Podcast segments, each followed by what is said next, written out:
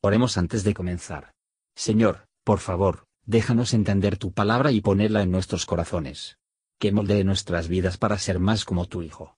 En el nombre de Jesús preguntamos. Amén. Capítulo 2 Después de esto aconteció que David consultó a Jehová diciendo, ¿Subiré a alguna de las ciudades de Judá? Y Jehová le respondió, Sube. Y David tornó a decir, ¿A dónde subiré? Y él le dijo, A Hebrón. Y David subió allá y con él sus dos mujeres, Ainoam Jezreelita y Abigail, la que fue mujer de Nabal del Carmelo. Y llevó también David consigo los hombres que con él habían estado, cada uno con su familia, los cuales moraron en las ciudades de Hebrón. Y vinieron los varones de Judá y ungieron allí a David por rey sobre la casa de Judá. Y dieron aviso a David diciendo, los de Jabes de Galaad son los que sepultaron a Saúl. Y envió David mensajeros a los de Jabes de Galaad, diciéndoles, Bendito seáis vosotros de Jehová, que habéis hecho esta misericordia con vuestro señor Saúl, en haberle dado sepultura. Ahora pues, Jehová haga con vosotros misericordia y verdad, y yo también os haré bien por esto que habéis hecho. Esfuércense pues ahora vuestras manos, y sed valientes, pues que muerto Saúl vuestro señor, los de la casa de Judá me han ungido por rey sobre ellos. Mas Abner, hijo de Ner, general del ejército de Saúl, tomó a Isboset, hijo de Saúl, e hízolo pasar al real, y alzólo por rey sobre Galaad, y sobre Jesuri, y sobre Jezreel, y sobre Efraín, y sobre Benjamín, y sobre todo Israel. De cuarenta años era Isboset, hijo de Saúl, cuando comenzó a reinar sobre Israel, y reinó dos años. Sola la casa de Judá seguía a David. Y fue el número de los días que David reinó en Hebrón sobre la casa de Judá, siete años y seis meses. Y Abner, hijo de Ner, salió de Maanaim a Gabaón con los siervos de Isboset, hijo de Saúl.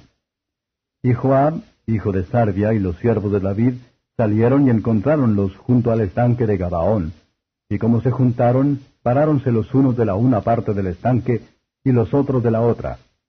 Y dijo Abner a Joab, Levántense ahora los mancebos y maniobren delante de nosotros. Y Joab respondió, Levántense. Entonces se levantaron y en número de doce pasaron de Benjamín de la parte de Isboset, hijo de Saúl, y doce de los siervos de David. Y cada uno echó mano de la cabeza de su compañero y metióle su espada por el costado, cayendo así a una, por lo que fue llamado aquel lugar el Cat Asurim, el cual está en Gabaón. Y hubo aquel día una batalla muy recia, y Abner y los hombres de Israel fueron vencidos de los siervos de David. Y estaban allí los tres hijos de Sarbia, Joab, y Abisai, y Asael. Este Asael era suelto de pies como un corzo del campo, el cual Asael siguió a Abner, yendo tras de él sin apartarse a diestra ni a siniestra. Y Abner miró atrás y dijo, ¿No eres tú Asael? Y él respondió, Sí. Entonces Abner le dijo, apártate a la derecha o a la izquierda, y agárrate alguno de los mancebos y toma para ti sus despojos. Pero Asael no quiso apartarse de en pos de él. Y Abner tornó a decir a Asael, Apártate de en pos de mí, porque te heriré derribándote en tierra, y después, ¿cómo levantaré mi rostro a tu hermano Joab? Y no queriendo herirse, hiriólo Abner con el regatón de la lanza por la quinta costilla, y salióle la lanza por las espaldas, y cayó allí y murió en aquel mismo sitio. Y todos los que venían por aquel lugar donde Asael había caído y estaba muerto, se paraban. Mas Joab y Abisai siguieron a Abner, y púsoseles el sol cuando llegaron al collado de Amma, que está delante de Gía, junto al camino del desierto de Gabaón. Y juntáronse los hijos de Benjamín en un escuadrón con Abner, y paráronse en la cumbre del collado. Y Abner dio voces a Joab diciendo, ¿Consumirá la espada perpetuamente? ¿No sabes tú que al cabo se sigue amargura? ¿Hasta cuándo no has de decir al pueblo que se vuelvan de seguir a sus hermanos? Y Joab respondió, Vive Dios que si no hubieras hablado, ya desde esta mañana el pueblo hubiera dejado de seguir a sus hermanos. Entonces Joab tocó el cuerno, y todo el pueblo se detuvo y no siguió más a los de Israel, ni peleó más. Y Amner y los suyos caminaron por la campiña toda aquella noche, y pasando el Jordán cruzaron por todo Bitrón y llegaron a Maanaim. Joab también volvió de seguir a Abner, y juntando todo el pueblo, faltaron de los siervos de David diecinueve hombres y Asael. Mas los siervos de David hirieron de los de Benjamín y de los de Abner trescientos y sesenta hombres que murieron. Tomaron luego a Asael y sepultáronlo en el sepulcro de su padre en Betlehem. Y caminaron toda aquella noche Joab y los suyos, y amanecióles en Hebrón. Comentario de Matthew Henry II Samuel capítulo 2, versos 1 a 7. Después de la muerte de Saúl, muchos fueron a David en Siclag, versos 8 a 17. La nación en general se negó a David. Por esto, el Señor formó a su siervo para el futuro honor y utilidad, y la tendencia de la verdadera piedad se muestra en su comportamiento, mientras que pasa a través de diversas dificultades. David era aquí un tipo de Cristo, a quien Israel no quiso hacerlo, aunque ungido del Padre por príncipe y salvador para ellos.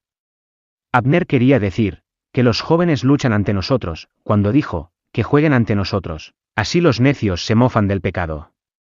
Pero él es indigno del nombre de un hombre, que tanto puede jugar con la sangre humana.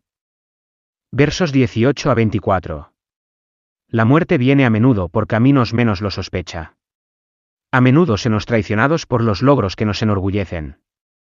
Rapidez de Asael, que presume tanto sobre, no le hizo el servicio, pero se apresuró a su fin. Versos 25 a 32. Abner apela a Joab sobre las consecuencias miserables de una guerra civil. Los que hacen de la luz de estos concursos no naturales, se encuentra que son la amargura a todos los interesados. Qué fácil es para los hombres a usar la razón, cuando se hace para ellos, que no lo utilizaría, si hiciera contra ellos. Ver cómo el tema de las cosas altera las mentes de los hombres.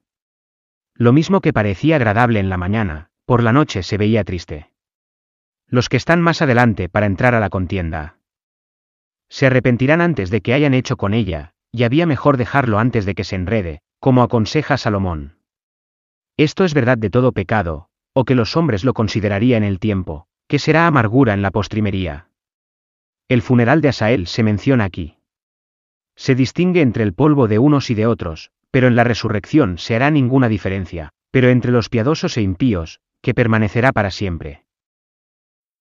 Gracias por escuchar y si te gustó esto, suscríbete y considera darle me gusta a mi página de Facebook y únete a mi grupo Jesús Answers Prayer.